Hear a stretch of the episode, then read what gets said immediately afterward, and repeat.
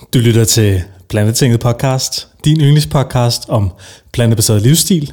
Jeg glæder mig til endnu en gang at hælde en god gang sojafløde ned i øregangen på lige netop dig den næste lille time, fordi i dagens afsnit, der skal vi rigtig nørde plantebaseret kost og træning. For uh, her i weekenden, der drog jeg til Fyn, nærmere bestemt Ora på Sydøstfyn. Jeg øh, hoppede på cyklen og cyklede fra København til Ora øh, for at hygge mig og have en fed træningsweekend sammen med øh, ultratriatleten Christian Stengård og øh, ro-eksperten og træningsnørden Niklas Tonnesen.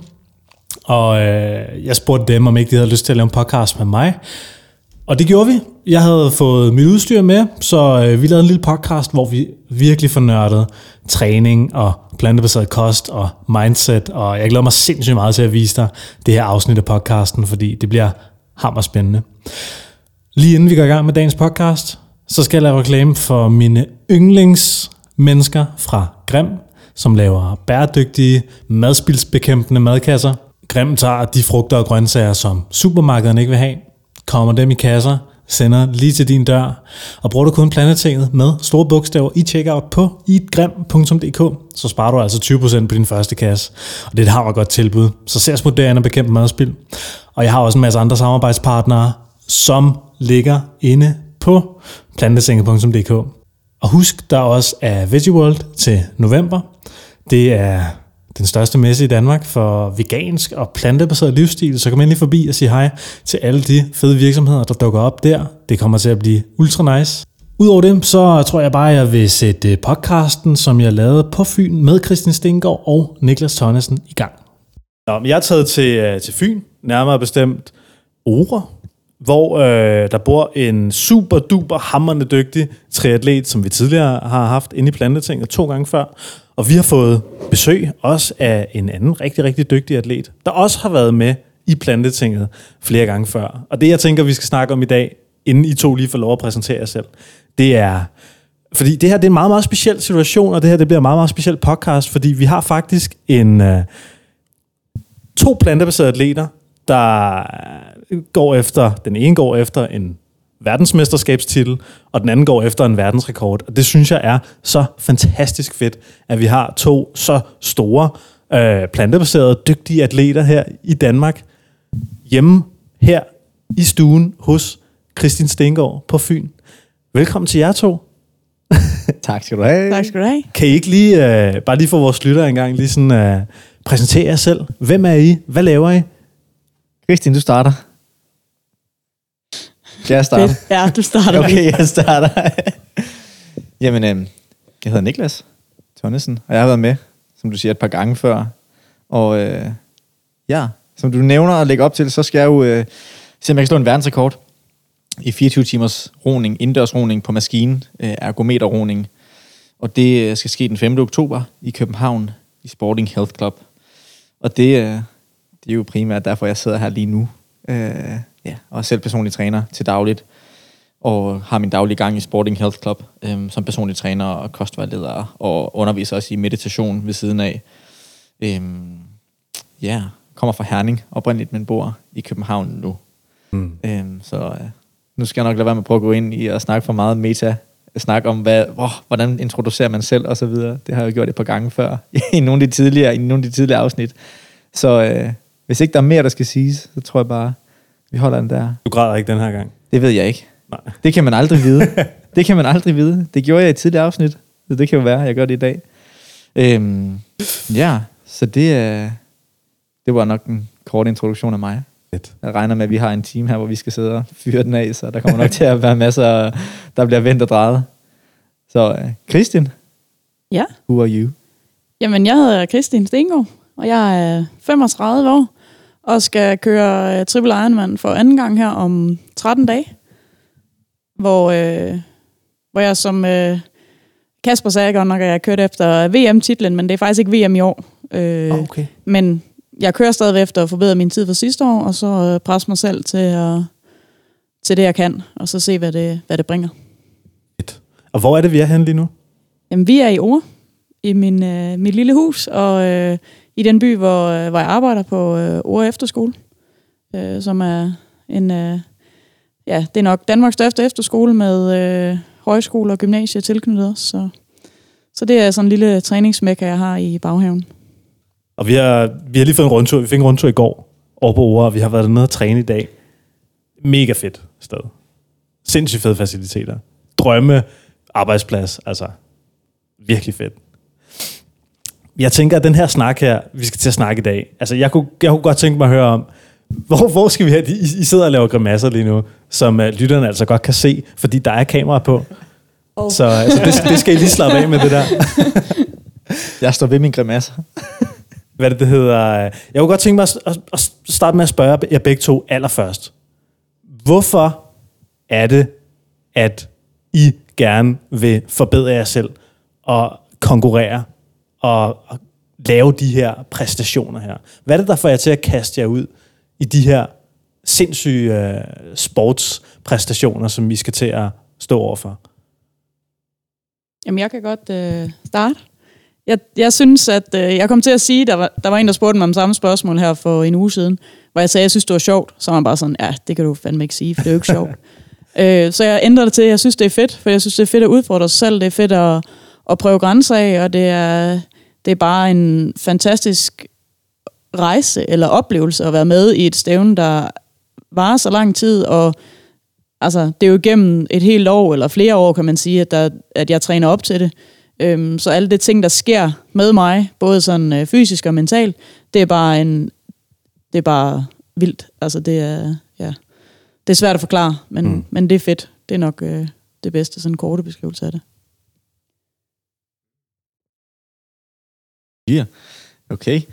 Øhm, jamen, der er nok en, nok en del overlap mellem, mellem vores svar. Øh, jeg tror også altid, jeg har sådan været drevet af et eller andet sportsligt. Altså det har altid sådan ligget i min, i min natur, øh, at man har dyrket sport helt fra barns ben af, og så øh, efterhånden, så tror jeg bare, det griber mere om sig. Ikke? Det er derfor, man, jeg står her og skal lave sådan 24 timers event, øh, og Christian skal lave noget, som tager, det ved jeg ikke, forhåbentlig mindre end 50 timer, eller sådan noget, ikke? Altså, Forhåbentlig. forhåbentlig mindre end 50 timer, ikke? men noget, som tager rigtig, rigtig lang tid. Øh, og det er jo, jeg synes, for mig, der handler det sgu meget om, at øh, hvad, gør, hvad, hvad, gør, hvad gør det fedt at leve, på en eller anden måde. Altså, hvad, hvad gider man at bruge sin tid på, mens man er her, de her år, man lige har. Og øh, for mig er det så bare blevet til at bruge sin tid på noget, man dels synes, der er sjovt, som Christian siger, men for mig også noget, der betyder noget for mig på et dybere plan. Så jeg nævnte det her med, at jeg også underviser i meditation. Det her sådan noget rigtig meget med at øhm, ja, forstå sig selv og forstå verden på en eller anden måde, og man kommer nogle gange nogle lag dybere i sig selv, og det ved jeg, at det gør man også, når man dyrker ultra øh, sport, ultra distancesport, fordi at man simpelthen bliver i godsøjne skrællet ned. Ikke? Der bliver menneskelige lag, der bliver skrællet af, og det synes jeg bare, der har fascineret mig ret meget de sidste par år, så derfor er jeg endt med, at jeg gerne ville prøve noget, der var en ultradistance, frem for at løbe et maraton og så videre. Øh, altså, det skulle være noget, som var meget langvejt, og noget, som var meget opslidende, egentlig, for at teste nogle grænser. Og så for mig er det også lige så meget et, et oplysningsprojekt øh, omkring plantebaseret kost. Det er ligesom de to, de to ben af det, øh, og egentlig også vise andre, at, at man kan mere, end man tror. Det er sådan lidt mit, mit eget øh, catchphrase med det. Altså, vi kan mere, end vi tror. Øh, fordi da jeg startede på den her rejse med ro, der har jeg altså ikke roet. Altså, da jeg roede min første halvmarathon, der havde jeg kun roet to kilometer før det. Ikke? Det er det, jeg siger til folk, når de siger, fuck, du er så sindssygt, hvis jeg sidder og roer øh, har siddet og roet i tre timer, og folk kommer ind og siger, hvor længe har du været her i dag? I har siddet i tre timer. Ej, hvor sindssygt, siger de så. Ja, jamen, det er rigtigt nok. Og så, altså, det, man nogle gange, det, jeg nogle gange fornemmer, det er, at folk sætter en op på en piedestal. Og det kan jeg godt forstå, og det gør jeg egentlig også selv, altså instinktivt, når jeg ser andre sportsfolk og så videre. Men glemmer sig bare, at de har også startet et sted. Ikke? Altså, De har også startet et sted, hvor de ikke, mm. hvor de ikke havde prøvet den her sportsgren før. Ikke? Og så har de opbygget sig ved at bruge tid og lægge kræfter og energi, øh, og forhåbentlig også have det sjovt med det i processen. Ikke? Og det tror jeg, det er det, jeg måske gerne, dels for mig selv vise, men lige så meget for andre, ikke? Fordi at, ja, nu er det sådan full circle. Jeg kommer tilbage til mit, uh, hele mit why med projektet. Det er jo også, at, at vi står over for de her klimaudfordringer. Det kan vi jo ikke negligere. Altså sådan er det bare. Øh, og vi har en masse udfordringer, som vi skal løse i forbindelse med det, og det er på alle mulige planer. helt, altså helt globalt stort, at vi skal sænke CO2-niveauet osv., men vi skal måske også leve smartere på alle mulige andre måder. Og det er en omstilling, som kræver sindssygt meget sved og energi og så videre, og at man skal forandre sig. Og det skal man også i en proces, når man bliver en atlet. Man bliver nødt til at forandre sig med processen for at blive bedre og kunne mm. imødekomme de udfordringer, man møder undervejs. Og der har jeg måske bare selv bare sådan en rød tråd med, at det, jeg bliver bedre til, når jeg træner, altså den der proces med at gå ind i noget øh, og blive bedre, den kan man også lægge over på, at vi har nogle øh, ja, kollektive udfordringer i forbindelse med miljøet og klimaet osv., som påvirker os alle sammen, om vi bor i Danmark eller Sverige, eller hvor end vi bor i, i verden. Ikke? Så det er nok der, hvor det sådan bliver sådan full circle for mig. Og du skal være i gang i 24 timer? Jeg skal være i gang i 24 timer, og ja. Christian, hvor lang tid er det, du skal være i gang? Satser du på?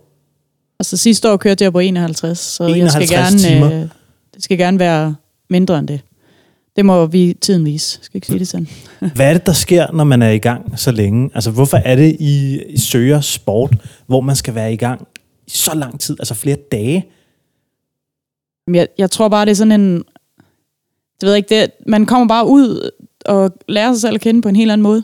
Man bliver presset så langt ud, og, og når jeg tænker tilbage, så synes jeg egentlig ikke, at det var så slemt, men når så mit øh, team fortæller, hvordan at jeg egentlig havde det, kan jeg jo godt se, at jeg blev virkelig presset. Men jeg husker det kun som noget, som en fed oplevelse, og som en, øh, en speciel oplevelse. Mm.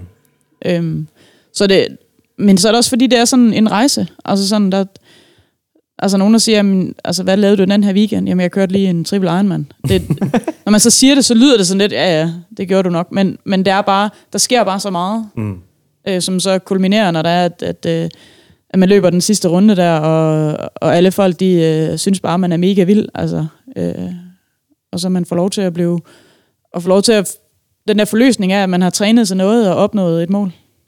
Det er, det er bare vildt. Jeg, jeg vil gerne spørge dig om noget, Christian, fordi det er et spørgsmål, jeg sådan med jævne mellemrum får, når man ligesom siger, at man skal sidde der på en romaskine i flere timer. Sådan, hvad tænker du på? Fordi at det er så øh, klokkeklart, at der sker jo princippet ikke det helt store, når du sidder statisk på en romaskine. Ikke? Du bliver det samme sted, der er ikke noget se, altså sådan, du ved, sceneskift eller noget. Du sidder bare med dig selv med en romaskine. Ikke? Så der er mange, der stiller spørgsmålet, hvad, hvad, hvad får du tiden til at gå med? Ikke? Skal du se serier, eller hvad sker der inde i dit hoved? Lytter du til musik? Hvordan opererer du i, ligesom i hele sådan, sådan ja, hele det der tidsrum, du skal være i gang? Så det spørgsmål vil jeg gerne stille videre til dig, for nu har jeg selv prøvet at skulle svare på det så mange gange, så nu vil jeg egentlig gerne høre, hvordan du ser det. Hvad sker der? Fordi du er i gang meget længere tid end mig, øh, og jeg kender godt lidt til nogle af de ting, der kan optræde i ens sind, og altså highs and lows og så videre. Så altså, hvad skete der sidste år? Og hvordan... Jamen altså man kan sige, at jeg, jeg er i tre elementer. Så, så det bliver delt lidt op. Altså på svømningen, der, der tænker man mest, at det er bare at tage en bane, eller et tag ad gangen nærmest.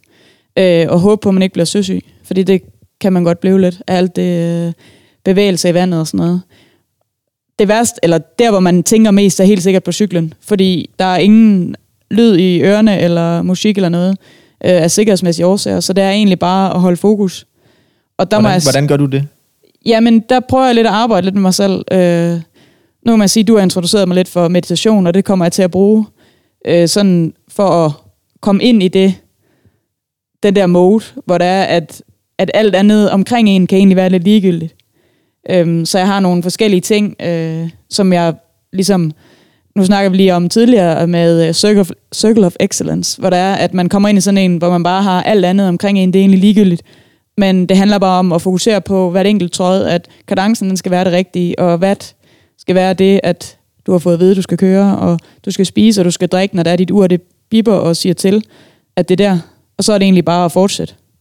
Hvordan, hvordan sikrer du så, at du kommer hen til dit mode of excellence? For det er jo let nok at sige, at man gerne vil derhen, men hvordan tager man så egentlig de der skridt for at komme hen? Særligt hvis man, altså når du skal op og ro, eller når du skal op og sidde på cyklen, ikke, så har du allerede været i gang i mange timer, og du skal sidde rigtig mange timer på den cykel, ikke? Mm. Så hvordan er det, du sådan selvcoacher dig selv lidt for at komme derhen?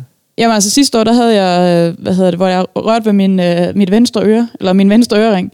Øhm, og det var ligesom der, hvor jeg, og det er noget, jeg øver lidt inden, så da jeg faktisk sådan iscenesætter det selv, så jeg kan mærke den der, jeg nærmest sådan fysisk træder ind i en cirkel. Og så, når jeg så øh, rører ved min øh, ørering, så er det det, jeg husker igen. Øh, det lyder dumt, men da jeg, har- de gange, jeg har prøvet det, det fungerede super fint. Og jeg gjorde det også før svømmestarten sidste år. Og så øh, har jeg de, mine hjælpere, de øh, blev også introduceret til forskellige, hvordan at de kan få mig ind i det mode, øhm, i stedet for at det bliver sådan noget, kom nu. Altså det er sådan et, det kan vi jo ikke rigtig bruge til noget, kom nu. Altså det er sådan et øh, åndssvagt ting, alle siger. Men de ved, at jeg er mega presset, når der har været i gang i plus 20, 30, 40 timer. Øh, så der arbejder vi med nogle forskellige ting, som, hvor, de, hvor de kan se på mig, okay, nu har hun brug for, at vi lige siger noget andet, eller gør noget andet. Jeg synes, det er meget sjovt. Uh, jeg kommer selv til at tænke på det, uh, fordi jeg cyklede herhen. Øh, cyklede 210 km hen. Og du nævnte det der med meditation, og så havde vi mediteret tidligere i dag. Jeg synes, at tiden får en anden dimension, når man mediterer. Og det, det kan godt være, at det lyder sådan helt woo-woo, men bare for at sige, at min opfattelse af tid ændrer sig, når jeg mediterer. Tit så er det sådan, Nå, nu er der gået 20 minutter, hov, det gik stærkt. På samme måde, når jeg, da jeg sad på cyklen på vej herhen, altså øh, lige pludselig, altså ens tidsfornemmelse, den ændrer sig ret meget, synes jeg, når man er i gang med sådan nogle øh, lange cykelture for mit vedkommende, måske også med sådan nogle langdistance når du har siddet 12 timer på romaskinen, ikke? eller når du har, har løbet i 100 km. Ikke? Altså, jeg har det som om, tiden den, sådan, øh, den ændrer karakter. Og det er som om, at tiden går hurtigere. Men også, at, øh, men også, at tiden på en eller anden måde står stille nogle gange. Det er sådan, det er sådan altså, jeg, jeg kan ikke forklare det, jeg kan ikke sætte ord på det, men jeg har en oplevelse af, at der sker et eller andet med vores tidsfornemmelse, når vi er i gang med det der. Og jeg sidder og synger tit, når jeg cykler. Det gør jeg også. Ja. Det gør jeg faktisk også, nu når du lige siger det. Ja. Vi burde lige have sådan en fælles sang. Det er en karaoke. altså ikke nu, men øh, en sang, vi Jeg havde. skal nok give et beat. Ja. Men, men så er det sådan, øh, så tit, altså jeg har tit sådan øh, re- repetitive rytmer inde i hovedet, eller sådan sange, hvor jeg kører det samme omkvæd igen og igen og igen, eller jeg har sådan, øh, eller jeg synger, altså mm. sådan rigtig synger, ikke? Det, er sådan, det synes jeg tit optræder. Sådan, øh, Men jeg, jeg synes også, det er, man kan sige nu, fordi vi ikke må have musik, når vi cykler, så har jeg også, altså der er nogle sange, som jeg bare, de gør mig glad, og jeg kan synge dem igen og igen og igen. Og så kan det godt være, at det lige virker meget banalt. Men når det er, at man bare kører rundt, altså vi kører på en øh, 8 km rundstrækning, det vil sige 4 km ud, 4 km hjem, 56 gange, tror jeg. Det finder jeg lige ud af, hvor mange gange ja. næste weekend. Øh, så er det bare rart at have et eller andet at fokusere på. Så tiden, den ikke bliver en faktor. Fordi hvis jeg ligger og kigger på tiden hele tiden, så sekunderne, de snegler sig afsted. Mm. Men hvis jeg tænker på noget andet, eller synger en sang, eller holder fokus på, at solen skinner, og det her, det er jo mega fedt, fordi at det er muligt, så forsvinder tiden også lidt fra en. mm. Ja, det kan altså noget. Det der med at fokusere på noget andet end bare tiden, i stedet for at kigge på øh, sekundtælleren. Helt sikkert. Det er i hvert fald sindssygt. Men føl, føler jeg klar til jeres præstationer, Christian? Føler du dig klar til om 13 dage? Ja, altså jeg, det er meget specielt, for jeg har hele tiden sammenlignet med sidste år. Hvad stod jeg der om 13 dage, og hvad, hvad har jeg gjort anderledes? Og har jeg måske lige lidt ondt i mit baglov, og er jeg måske i lige så god form? Og, men heldigvis har jeg fået to trænere, som hele tiden holder mig i ørerne og, og sørger for, at, at jeg er fysisk klar og, og mentalt klar. Øhm, så, men jeg har det altid med, når jeg gør noget første gang, så er der ikke nogen forventninger. Men nu når jeg skal gøre det anden gang, så er der lige pludselig forventninger. Og det er især for mig selv. Det er ikke så meget fra omgivelserne. Det er, jeg er min værste kritiker. Øhm, så det har jeg arbejdet rigtig meget med, også i forhold til, hvad sker der, hvis det nu er, at, at jeg ikke kører bedre end sidste år, eller hvis der er en eller anden, der overhaler mig, hvor jeg tænker, jamen hende kører jeg bedre end. Øhm, så det er sådan en, øh, der skal jeg lige lukke mig ind i mig selv, og lige holde fokus på det, jeg gør, i stedet for alle de andre. Mm. Så jeg ikke øh, mentalt går ned af de forkerte årsager, kan man sige. Men din træningsplan frem til det her event her, hvordan er det gået? Hvordan er din træning gået? Jamen, jeg synes egentlig, den er gået, den har været anderledes end sidste år, fordi sidste år havde jeg ikke fuldtidsjob. Det har jeg haft øh, i det år her. Så jeg har ikke trænet så lange ture. Øhm, jeg har trænet mere intervaller og mere intensivt, for ikke at, at slå mig bare, altså, for jeg har ikke haft tid til at restituere efter de der 8-10 timers ture. Så dem har jeg ikke haft så mange af. Øhm, så jeg, jeg er da selvfølgelig lidt sådan spændt på, hvordan reagerer, reagerer min krop i år ved at cykle i 20 timer. Men altså løbet, der, der, der synes jeg egentlig, at jeg føler mig klar. Så der er, det glæder jeg mig til. Øh, Jeg glæder mig til at, at kunne løbe meget mere end sidst, og, og måske kunne presse nogle af, af de der kære mænd, som også stiller op. Det er lidt sjovt. Det bliver fedt.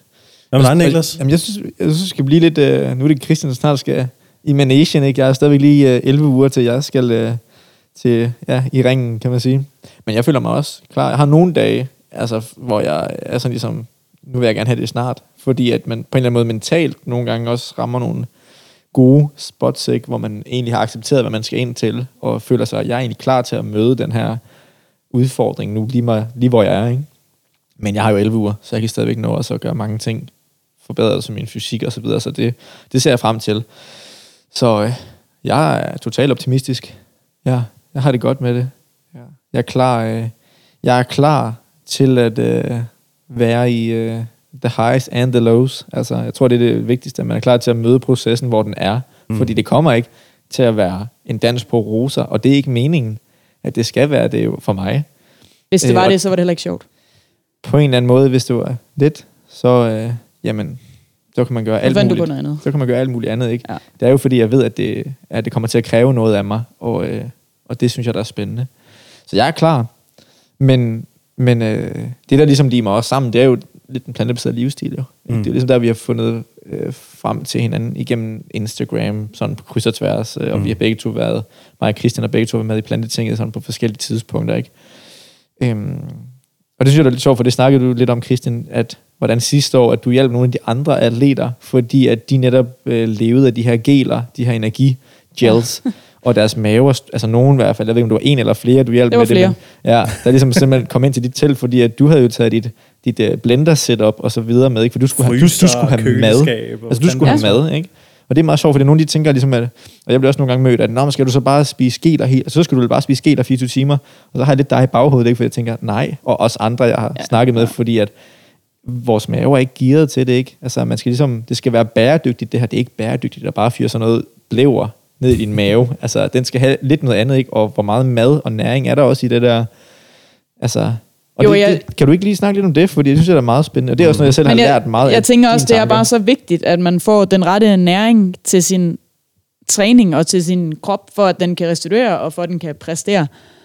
Altså, jeg, jeg kan tydeligt mærke en forskel. Altså, jeg har altid øh, noget rugbrød eller noget, et eller andet bananer, eller noget sådan mere kompakt mad med ud, når jeg er ude at cykle langt, eller når jeg... Fordi det andet, det, det giver mig ikke en mæthedsfornemmelse. Det giver bare sådan en... Øh, Altså geler giver Ja, ikke gel giver ikke nogen mæthedsfornemmelse mm. mig. Det giver bare sådan en lidt sådan tom fornemmelse.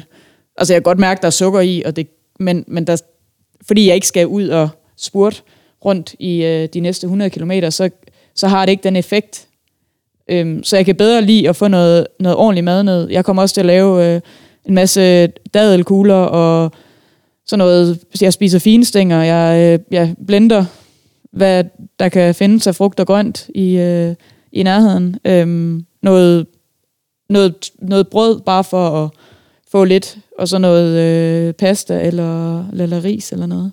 Altså, kan man, kan man virkelig præstere på plantebaseret kost? Altså, Nå, men altså, nu sidder jeg og griner og sådan noget, ikke? Men hvis Ja. der nu sidder nogle lyttere derude og tænker, hvad fanden, er, hvad fanden er det her for noget? Hvad fanden er det, jeg lytter til, ikke? Hvad er det, det er finstænger og smoothies og sådan noget? Altså, kan man dyrke hardcore verdens uh, potentiel sport på plantebaseret kost? Kan man det? Ja, det går meget godt. Og vi er jo ikke øh, verdensmestre i noget, men, men jeg kender, eller har hørt om nogle andre, der er, Ja, som godt der kan jo, der præstere er jo masser af mennesker derude, tror jeg, som, som delvist er spon- eller hvad hedder det, øh, ikke sponsoreret. det, det var altså fedt, hvis de havde, men øh, inspireret øh, Christian og mig på forskellige måder. Og der, øh, ja, der er masser af forskellige atleter inden for alle mulige sportsgrene, der jo giver den gas, og det var også der, hvor jeg for seks år siden, da jeg ligesom gik sådan ud af den sådan lidt mere 100% veganske vej, gik væk fra at være vegetar og 100% vegansk, plantebaseret, ikke? Det var jo rigtig meget på grund af, i min personlige historie, ikke? At, at jeg opdagede, at der var masser af verdensklasse atleter, Mm. masser i gåsøjne, kan man sige, ikke? Altså, der var inden for alle mulige forskellige sportsgrene, vægtløftning, cykelløb, øh, triathlon, Løb, løb, svømning. svømning, ja, alle mulige øh, sportsgrene, hvor folk de præsterede, ikke? Og sådan, der var min rationelle tankegang jo omvendt at sige, hvis de kan, så kan jeg jo også. Så kan det godt være, at øh, man ikke har samme forudsætninger, hvis man bor i Kalifornien, så kan det være, at du ved, Nå, men så er der mere sol, eller så er de flere grøntsager, eller et eller andet, whatever, ikke? Men der findes løsninger. Altså, der findes løsninger på alt, ikke? Og det er nok også der, hvor jeg selv er kommet til at være, ja, blevet trådt ind i den karakter, som jeg så, de var for mig, er nok også den karakter, jeg lidt prøver at skabe mm. for andre. Mm. Øh, så jo, jeg tror 100% på det. Jeg ikke engang tror på det, jeg ved det. Mm. Altså, det, er ikke, det er ikke noget, jeg behøver at tro på mere. Jeg synes, det er klokkeklart, at, øh, at det kan man godt. Og så er det selvfølgelig rigtigt, at, at det står i modstrid til den måde, som de fleste mennesker spiser, og de fleste atleter spiser. Men det betyder jo ikke, at det her ikke fungerer. Det betyder bare, at sådan der har vi gjort det i mange år, så det virker normalt, mm. det virker naturligt, og det virker som en nødvendighed at gøre det. Men, men det betyder ikke rigtig noget af de ting. Altså, verden ændrer sig, vi ændrer os, vi kan tilpasse os alt muligt. Der tror jeg mere på, der har jeg haft sjov tanke med, at der tror jeg jo i godsøjne på evolution, og det er ikke sådan noget evolution kontra øh, religion, det er ikke det, jeg snakker om, men for mig der betyder evolution jo, at der er forandring. Normalt, når man folk snakker om evolution, så er det sådan med, hvor vi kommer fra. Så kigger folk tilbage, som om der er et eller andet startpunkt, eller et eller andet øh, udgangspunkt, hvor man ligesom, åh, vi kommer derfra. Men det er rigtigt nok, men hvor er vi på vej hen? Hvor meget er der sket? Det går fint nok, vi ser evolutionshistorien, så kigger man tilbage, og så var vi sådan, du ved, sådan lidt med en, en abelignende, skulle til at sige, uh, tingest, og så videre, og så videre, ikke? og engang havde vi heller ikke øh, podcast setup, og vi havde ikke rendende vand i hanerne, og så videre, ikke? Så, så hvor vi kommer fra, uh, betyder ikke at bestemme, hvor vi er på vej hen af. Og det synes jeg er ret sjovt, fordi det som det evolutionen egentlig har vist os, det er, hvor meget vi kan tilpasse os. Mm. Altså hvor meget, når vi bliver sat i nye kontekster, øh, hvor meget vi kan tilpasse os nye scenarier, nye miljøer, øh, nye madvarer, alt muligt, ikke? Så, øh, så det tror jeg, det giver mig også sådan lidt en, øh, ja, en viden om, at vi kan tilpasse os alt muligt. Altså, så hvorfor ikke gå den her retning, når det giver så god mening på alle mulige planer? Sådan tænker jeg i hvert fald. Og, øh, og så tænker jeg det selv, at jeg skal vise, ja, med mit eget eksempel, at man godt kan være verdensklasse, skråstrej have en verdensrekord, selvom man er plantebaseret, ikke? Folk kan jo prøve, ikke? Altså nu har jeg jo taget, øh, altså de fleste folk, de, de, stå, de starter jo alligevel, når man siger, man har roet i tre timer, eller roet en maraton 42 km, og det tager om plus minus tre timer, ikke? Alt afhængig af, hvor hurtigt man er. Det er jo de første, der gider at gøre det overhovedet. Mm. Fint nok. Altså, så må det jo være fint nok. Hvis jeg kan på plantebaseret kost, så må det jo være fint nok jo. Altså, hvis jeg kan ro 12 timer, 161 km, så må det jo være fint nok, ikke? Hvor meget energi har du brug for i dit liv? altså, du gider ikke at ro 10 km, men hvad skal du så bruge din energi til?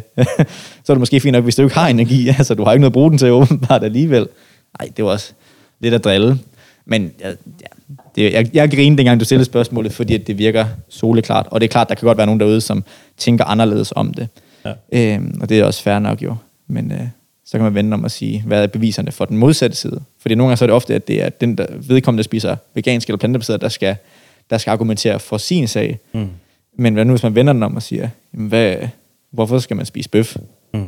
Hvad, hvad, hvad, hvad, hvad, er der nogle klima, klima, positive klimating i det? Er der, hvad er der positive ting i det? Den kan man også vente den om at se jo. Men jeg synes heller ikke, det handler om, at, at det er nødvendigt at bevise noget. Altså jeg tænker, det har jo det er lidt ikke derfor, bevis. Gør det. Nej, ikke i forhold til, hvordan... Altså, jeg spiser blandebaseret, fordi det fungerer for min krop, og jeg vil gerne give, give mig selv de bedste forudsætninger for det sport, jeg nu dyrker, men også for, for, mit, altså for min hverdag og for min, øh, min fremtid, kan man sige. Men tror at, du ikke, tror du ikke, at hvis du nu spiste, nu ved jeg ikke, førhen, da du, inden du gik plantebaseret, der var givetvis nogle madvarer, du kunne, måske godt kunne lide, altså om det var et æg eller et stykke laks eller sådan noget. Tror du ikke godt, at hvis du inkorporerede et stykke laks en gang i ugen, eller et æg en gang i ugen, tror du, det vil have en negativ effekt på din sportslige præstation? Hvis man tog så lidt det, det ved jeg ikke, men jeg, jeg, altså, det er jo det, jeg egentlig ikke ved. Nej. Men jeg har jo ikke lyst til at spise det, for jeg synes, Nej. det her det fungerer, og jeg, jeg kan godt ja. lide at spise på den måde, fordi at for det første, så er det, det smager godt, og det er, det er bare rent. Jeg kan godt lide, at nu er vi selv nede og, og hente uh, frugt noget fra træerne og grave uh, guldrødderne op nærmest. Ja, det var og det, det er bare et eller andet over det. Altså i stedet for at skulle købe et eller andet færdigret, eller vakuumpakket, et eller andet mærkeligt nede i, uh, nede i Netto. Altså, så det er lige så meget den der, altså det giver mening, at man dyrker noget, som er helt naturligt, og det er det, man giver sig selv, fordi at det er det bedste. Altså, vi vil heller ikke gå på kompromis, hvilke sko vi går med. Men det er der jo mange, altså sådan, men maden, den er der mange, der går på kompromis med. Mm. Altså ikke fordi jeg siger, at alle de skal spise plantebaseret, men, men ofte så handler det også meget om, at man skal bare spise det, så skal det bare have det billigste. Mm. Ikke? Det handler ikke om, hvad, hvad det er, du får. Øhm, men det behøver ikke at være, altså det er jo egentlig simpelt at spise. Nu har vi lige spist uh, øh, 3 kilo kartofler, kan man sige, så det var meget simpelt. det er lækkert. Det var alligevel første gang. At ja, det, det, var, det var mig, der rigtig gerne ville have, at vi skulle spise mange kartofler i dag. Ja, det var også godt. Med ketchup på. Med ketchup. Masser af ketchup. Og rødbeder. Og rødbeder, og gulerødder. Og gulerødder. Ja, det var godt. Og Så, tofu. sådan, en, sådan kan en aftensmad altså også godt se ud. Ej, der var også tofu. Og Ja, øh, der og vi lavede portobello. sådan pande, pandestegt øh, løg og øh, squash Ja, og sådan noget. Ikke? Så der var mere end kartofler, men det ja. var da det primære. Det, Nej, nej, men, men der, det blev er der, det spist, for der blev der spist en, en halv tube ketchup. Øh, ja, den bedste. det bedste buffet. Okay. Nu skal vi ikke starte en krig derude Nej, nej. med Heinz. Okay. der er folk, der sidder ude om holdninger. Ikke? Kasper, der der, valgte der er folk, der sidder med total røde øjne lige nu. Ja, hvorfor spiser de buffet? Det er jo for sygt. Men det var så økologisk, vi siger det bare. Ja, det var ja, lækkert. Det var øko. Jeg har et spørgsmål, fordi øh, I begår jeg jo meget i sådan nogle sportsagtige miljøer. Ikke? Altså Christian, du er jo øh, underviser på en sports efterskole, og Niklas, du arbejder som personlig træner og sådan noget. Og I, I begår jer jo i miljøer, hvor der er mange sådan øh, professionelle sportsfolk, eller i hvert fald øh, sportsprofessionelle eller sportsinteresserede mennesker. I det forløb, hvor I har trænet rigtig, rigtig seriøst på plantebaseret kost, føler I så, at, at folk stadig stiller jer sig meget undrende over for jeres måltidspraksis? Eller føler I sådan, der er begyndt at komme en bedre forståelse for det at spise plantebaseret som topatlet? Altså, hvad, hvad, altså, eller, hvad, hvad synes I folk, de siger til jer? Jeg oplever, jeg oplever stillhed. Og det tager som en positiv ting. Hvad, hvad, mener du? De gider ikke kommentere på det mere, eller hvad? Eller de føler At- ikke behov at for det. Der er ikke, nej, altså, jeg tror, der er på sådan lidt, øh, de kan ikke noget. Jeg siger ikke, De kan der ikke er ma- argumentere. Der er ikke mange, det er ikke fordi, der er mange, der har kommet sådan med, med, med, med kommentarer og så videre, ikke?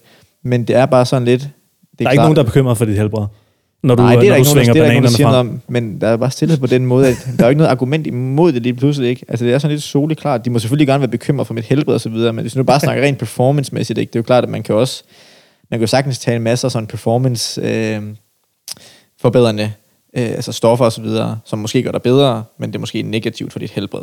Det kan man jo godt. Ja. Ikke? Men, men, men når jeg sidder dernede, ikke, og har været i gang i flere timer, ikke, og de ved, at jeg spiser på den måde, jamen, så kan de jo ikke komme og sige, hvis du nu spiste bacon, så kunne det være, at du kunne ro hurtigere. Altså, det giver ikke nogen mening, tror jeg. Det, mm. Jeg tror bare, det, hele, hele den forståelsesramme falder lidt væk automatisk, mm. fordi de bliver sat over for, at der er noget, der fungerer lige nu og her i praksis foran mig. Og særligt hvis man, og det er ikke fordi, jeg skal sådan være bedre end andre af den grund. Jeg vil, jeg vil ikke være bedre end andre for at være bedre. Jeg vil gerne være, faktisk, jeg vil gerne være bedre end andre, for at de øh, nedlægger deres indre myter, deres egen indre begrænsninger, om det handler omkring, hvad de tror, de kan på en romaskine, eller i deres eget liv, eller hvad fanden det er, eller nok endnu mere i forhold til kosten. Ikke? Mm. At de bare får, altså, får lagt rammerne ned, så det bliver åbnet op for, at jamen, det er et valg for dig. Det er et valg, du tager. Nogle de tænker jo netop, at nej, jeg skal ikke måske spise plantebaseret, fordi det er dårligere for min performance. Det kan jeg ikke se nogen argument for. Og her er mit svar, og det er, at jeg sidder på en romaskine Mm. i lang tid. Så selvfølgelig med, med stadigvæk spørgsmål og så videre, men det er, en, det er en anden måde, man snakker om det på Okay. nu, synes jeg. Nå, okay. Øh, ja, det er en meget mere anerkendende, accepterende snak. Øh, selvom der er måske nogen, hvis det er nyt for dem og så videre, så kan de stadigvæk godt, du ved, "Nå, hvor får du ting fra og så videre. Men det er bare sådan, man er sit eget argument på en eller anden måde. Mm. Altså enten, det er det, jeg siger, enten, der er ligesom to scenarier, ikke? Øh, nej, egentlig måske ikke. Der er et scenarie, det er, jamen hvis det er rigtigt, det de siger, at man, du ved, kommer i et eller andet næringsunderskud af en eller anden vitamin eller mineral, jamen så må jeg jo være en superhelt. Fordi jeg er jo tydeligvis ikke død. Jeg har levet sådan her seks år, og jeg gør de her ting, som jeg gør, så jeg må være et eller andet supermenneske, og det tror jeg egentlig ikke, jeg er overhovedet. Og det er jo sådan lidt, jamen hvad... Åh, oh, så Christian. Oh. Nej, men det, det er lidt tænkt, altså det er jo ligesom, jamen, hvordan kan det så fungere så, hvis det skulle være så i godsøjen usundt eller Farligt, ja. uoptimalt. Lad os sige uoptimalt, bare for et sådan et godt neutralt ord. Jamen, så må dem, der er veganske atleter, de må så bare alle sammen være genetiske superfreaks eller hvad. Og det er de ikke. Overhovedet ikke. Der er jo, altså, nu, skal jeg ikke, nu, kan jeg ikke selv, nu kan jeg ikke selv give nogle personberetninger, fordi jeg var ikke, det kan du måske, Christian, om lidt, men jeg var jo ikke sådan, øh, sådan meget atletisk inden. Jeg trænede, inden jeg skiftede over til plantebaseret vegansk kost, men det var ikke, fordi jeg var sådan, du ved, på topplan, eller prøvede at presse citronen i min sport, og så kan jeg mærke den der e- effekt i skiftet. Men det synes jeg, når man følger nogle altså professionelle atleter, så kan de lidt bedre sige det. Nogle, der har været i gang i mange år, og skifter over, så siger de, jamen, jeg fik mere energi og så videre. Det er måske heller ikke alle, der gør det, men det er der mange, der siger. Øh, de kommer med deres personberetning om, at jamen, der er mange, der siger, i hvert fald, jeg, jeg synes, jeg hører rigtig meget, de siger, at de har mere energi, de sover bedre, og de restituerer bedre. Det synes jeg, det er de tre ting, der sådan er gennemgående for mange atleter, når man følger dem, øh, at de har det godt. Og om det er også, fordi der er noget psykologisk i det, at samvittigheden har det bedre, det ved jeg ikke. Men det virker alle sammen. altså, hvis du er sportsperson, og du har det bedre, så præsterer du bedre. Hvad end det lige kommer af. Men det kan være, jeg ved ikke om, altså det er, jo, altså, jeg- det er to år siden for dig nu, Ja. og du var og også det i gang var med fra triathlon. den øh, ene dag til den anden, hvor jeg bare tænkte, det her, det fungerer bare ikke. En cold turkey. Ja. Eller en cold tomato, sorry, som jeg siger. tror, det er tomato. men, men det var lidt sådan lidt, at jeg, min krop, den fungerede bare ikke. Altså, jeg kunne ikke fordøje noget. Jeg havde konstant øh, ondt i maven og ondt i hovedet, og, og jeg kunne ikke optage ting, altså sådan, hvor jeg bare, altså, der var effekten meget stor. Og du havde også haft kronisk hovedpine. Ja, i øh, mange år. Øhm, og, og det er stadigvæk, altså man kan ikke sige, det er jo ikke fordi, at kosten bare har fikset alt, men det er da, som om min krop, den bare har det bedre. Mm. Altså, også mentalt, men det er nok også fordi, at, at når man så ikke har så meget ondt i maven og ondt i hovedet, så er det også lidt nemmere at overskue alting. Men altså i forhold til det, du spurgte om med, om, altså nu arbejder jeg jo på en, jeg hvad hedder det, huslærer over på ord, og og jeg kan huske i starten, nu er det selvfølgelig, at vi starter en ny årgang hver gang, så de var alle sammen sådan, deres, fordi de er unge mennesker, ikke også, sådan 9. og 10. klasse, det er ikke så meget, jamen hvor får du dine proteiner fra, det er bare, hvordan kan du undvære ikke at spise pizza mm. og burger?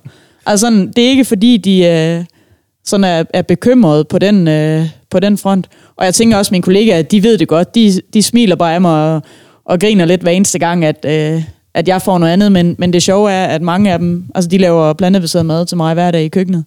Øhm, og der er flere af mine kollegaer, som altid lige er ude, og så er de bare sådan, åh, det smager jo bare meget bedre end det andet. Og så kan jeg jo bare smile og tænke, det er sgu da dejligt, synes det. Og de får heller ikke den der samme fornemmelse af, at åh, det blev bare tungt, eller jeg blev mm. bare mæt, og ved. Så, så man kan sige, jeg synes, jeg synes, det er fedt, når de oplever det på egen krop, at de kan mærke, at okay, det er måske, det er meget rart lige at spise det her, i stedet for at spise øh, et halvt kilo øh, kød. Øhm, så det, det er sådan meget, men jeg ikke, jeg oplever ikke den der bekymring. Mm. Altså ikke, ikke for mit helbred, nær min kost nok, nær- nærmere på grund af min træning. Der tror jeg, de er lidt ligeglade med, hvad jeg spiser. Mm. Men at, øh, så. Sådan helt øh, lavpraktisk på sådan øh, talniveau, eller har I, kunne, har I kunne se det på sådan jeres træningsdata, at plantebaseret kost har forbedret jeres præstationer? Jeg har ikke rigtig noget at sammenligne med, for jeg har ikke kørt en øh, Ironman efter, Okay. kan man sige sådan rigtigt. Nej. Men, men jeg kan, det, jeg kan sammenligne med, det er, at, at jeg kan holde mig i gang i flere timer. Altså sådan, jeg føler mig mere udholdende, uden at være fuldstændig balleret i kroppen, kroppen mm. altså, og kan gøre det igen dagen efter. Øhm, så det, det synes jeg er den, øh, den største forskel. Men også bare det der med at få, altså, jeg tror også, der er rigtig mange, der ikke får nok at spise, Mm. når det er, de træner meget. Øhm, og så, så det er jo også en stor del af det. At når man så bare spiser planter, så kan man jo spise endnu mere. Ikke? Så det er jo også en vigtig del, at, at kroppen restituerer også bedre, når den får alt det, den skal have. Mm. Øhm, så det er jo også sådan vigtigt lige at sætte sig lidt ind i det, før det er, at man bare går over til sådan plantebaseret. Helt sikkert. Det skal man sgu altid. Uanset hvilke forandringer man gør, så er det meget godt lige at vide, øh, ja, hvordan landet ligger, hvordan man lige gør det bedst muligt. Men i forhold til spørgsmålet, så har jeg heller ikke noget at sammenligne med, fordi jeg netop ikke rigtig trænede. Altså jeg styrketrænede lidt, da jeg skiftede over for seks år siden, men øh, ikke rigtig noget, hvor jeg kunne have noget at sammenligne med. Men, men det gør så også bare, jeg, jeg kan i hvert fald, altså min plantebaserede rejse, sådan lige hurtigt kort, ikke? det var da jeg skiftede over. Den sommer, jeg skiftede over fra, fra at være sådan vegetarisk orienteret til at være rimelig sådan 100% vegansk orienteret, der cyklede jeg rigtig meget på grund af sådan nogle cykelferier. Så jeg tabte sådan, normalt så vejer jeg omkring 72 kilo. Det gjorde jeg dengang i hvert fald, da jeg var de der 22 år. Der var sådan, det var min normal vægt, sådan okay stank øh, af bygning. Og så faldt min vægt ned til 65 kilo, fordi jeg cyklede så meget og var så aktiv, og jeg faktisk ikke fik spist nok. Men det var heller ikke i form af atletisk formåen. Det var egentlig bare for at skulle øh, cykelrejse med en kammerat og en kæreste, så jeg bare cyklede rigtig mange kilometer. Og da jeg så kom hjem fra den cykelferie, der vejede jeg så 65 kilo, og valgte, at jeg skulle gå over til plantebaseret kost. Og i løbet af et få måneder, så var min vægt op igen på 72 kilo, ikke? altså ved at spise vegansk kost. Jeg havde det super fint. Øh, der var lige et par øh, indoktrinerede frygter, jeg lige skulle have afmystificeret først, fordi jeg troede, hver gang jeg følte mig træt, så troede jeg, jeg var i jernmangel og så videre, at, at det nødvendigvis skulle være det. Jeg var nok bare træt. Eller nok bare Det er stresset. okay at være træt. ja, at tage en uddannelse og så videre, ikke? Men jeg troede i hvert fald de første par måneder, at jeg, jeg, var, jeg havde en eller anden ja, øh, mangel. Øh, men det havde jeg givetvis ikke. Mm. Men min vægt kom i hvert fald naturligt op igen. 7 kilo på et par måneder. Ikke? Og det var så der også fra, hvor jeg begyndte at træne mere, fordi at, det synes jeg, der var fedt, fordi jeg jo selv var blevet inspireret af forskellige atleter og bodybuildere. Og jeg synes, det var ret fedt, fordi at som mand dengang, ung mand, så blev jeg også mødt med protein, halala, og muskler, ikke? Og så jeg tænkte, det var irriterende at høre på. Jeg vil gerne vise, at man kan noget andet, fordi det tror jeg på, jeg ved, fordi jeg har set andre gøre det også. Mm. Så det var det, jeg startede på jo. Og det er jo så en lang rejse, som dem, der har lyttet til Plantetinget, kan lytte til nogle af de første pausen i ikke? for det handler meget om det. Øh, og, øh, og det gjorde jo så ligesom, at jeg stillede op i noget bodybuilding, mens fysik, konkurrence osv. Og jeg gik egentlig, hvis man tager fra min start til min, høj, min startvægt til min højeste vægt som veganer, så startede jeg på 65 kilo, og der var min højeste, der var jeg 83. Og det er altså taget på 100% på en plantebaseret kost. Så jeg ved ikke, hvad andre gør, men det er sådan, jeg kan kun vende tilbage til at sige, det var det, jeg gjorde. Spiste du junk food? Var du junk food weekend? Øh, pff, ikke særlig meget. Okay. Nej, jeg spiste sådan rimelig, rimelig sådan, jeg spiste alt, men, men ikke, jeg spiste primært altså noget, jeg selv havde lavet, ikke? Altså basis, altså, ja, basis var ikke. Så jeg gik fra 65 kilo til 83 kilo. Det er altså ret mange, øh, ret mange kilo. Ja, det er jo meget muskelmasse, kan man sige. Ja, det var en meget ikke, fordi altså, det, var, det, var, det er jo det, der er vildt ved det, ikke? At ja, det, 100. Jeg har, ikke, jeg har ikke nogen målinger fra starten til slut, men, men, men det var det 100% ikke. Og også, men det kan man se på billedet. Ja, og styrke af mine, nogle af de billeder, der ligger derude af mig. ja. Med solbriller. Uh, ja. Og bare overkom. Ja, men også styrkemæssigt, ikke? At jeg også har fået nogle ganske fine øh, sådan, styrkeresultater ikke med min squat og så videre. Ikke, ikke, øh, ikke noget, hvor der er sådan verdensrekord, men i forhold til alle andre, så er der ikke nogen, der siger sådan, jamen, det, øh, det der det er under gennemsnittet eller et eller andet.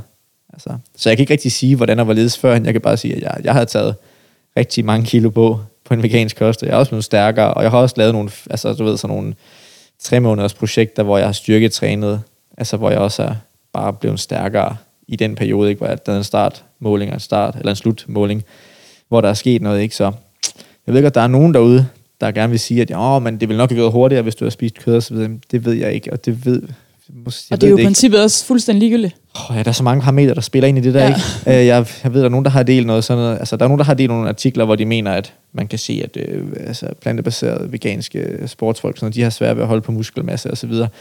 Jeg kan bare ikke se derude fra nogen, altså et praktisk eksempel, at de siger, at det er et problem. Og jeg ved godt, selvfølgelig, Nej, hvis man er interesseret i det, så har man selvfølgelig ikke lyst til at se på problemer i det, men hvis de kan være professionelle sportsfolk, øh, have deres øh, NFL eller NBA, eller NHL-plads øh, i truppen, ikke?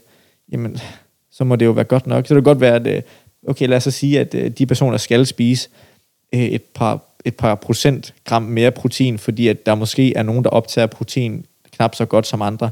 Men er det et problem? Altså i sidste ende, ikke? Og har vi alle, alle sammen ikke forskellige udfordringer med vores kroppe og træninger og psyke og så videre, som vi må imødekomme hver især, om man lever plantebaseret eller ej? Altså, altså professionelle sportsfolk, som spiser kød, har så sandelig også sundhedsudfordringer. Så sandelig også ting, som de skal imødekomme på forskellige måder. Ikke? Så det er jo ikke unikt. Så jeg tror ikke, man, jeg tror ikke, man sådan, sådan laver en klar linje, hvor man siger, jamen en plantebaseret atlet, plantebaseret atlet er nødvendigvis 10% dårligere. Jeg ved ikke, om man kan sige, at den er 10% bedre, men jeg synes, der er mange af de professionelle atleter, som siger, at de har det bedre, sådan generelt. Og der er også flere, der, der bliver plantebaseret. Ja. Altså er de professionelle atleter. Ja, så der kommer også, der vil også komme også, mere sådan data ud på det, ikke? Og, jo, og, mere fokus på, at det faktisk er okay. Ja. Og, og det ikke er sådan en, uh, nærmest en synd at spise ja. grøntsager. Ja. Jeg synes, det er spændende at følge med i og se, hvad der kommer til at ske. Altså, der er også nogen, der går tilbage, ikke? Der er også nogle øh, profiler inden for den, nu siger man bare den veganske verden, der er jo kun én verden, ikke? Men folk, der har valgt at spise vegansk, og så går tilbage igen og siger, at det var bedre for dem at frem og tilbage, ikke? Altså, jeg tror bare, at hele landskabet bliver lidt mere sådan øh, sofistikeret undervejs, fordi vi får mange flere forskellige nuancer og forskellige historier på, og det synes jeg bare, der er godt. Altså, øh, også, det kan jo være, at man som for eksempel øh, jamen, som bodybuilder, vegansk bodybuilder, skal du spise anderledes, end du skal, hvis du er triatlet. Det er jo ikke den samme nødvendigvis 100% kost, men det kan være, at man skal have mere protein, det kan være, at man skal spise anderledes, og så videre, og så videre, for at få det til at passe til en, ikke? At det er ikke sådan en one size fits all heller ikke. Men Nej, men det er det jo, og det er det jo heller ikke i almindelig kost, nej, kan man præcis. sige. For det, de kører jo også 10, 20, 30 forskellige måder at spise på. Præcis, ikke? Så, så, så derfor jeg tror man, at vi skal have nuancerne med os på den måde. Og jeg, uden at vide det, så tror jeg, at der findes en måde, hvorpå de fleste kan leve sådan øh, overvejende plantebaseret. Jeg ved ikke, om der er nogen, der er nogen, der mener, at der er noget genetisk i, at der er nogen, der simpelthen skal have kød. Det ved jeg, det ved jeg ikke. I don't know. Jeg, jeg, jeg kender ikke svaret. Men hvor meget kød har vi så brug for? Ikke måske, hvis man så siger det. Altså, er det nødvendigt, at man spiser, øh, hvis man er bodybuilder, man spiser, jeg ved ikke, øh, en håndfuld kylling hver dag, ikke, som, altså, som svarer til, at man slagter et par høner hver dag. Er det nødvendigt? Eller er det måske bare nødvendigt, at man spiser 10 gram kød? Altså, bare, altså, nu siger man åndssvagt, ikke? Er det, ja.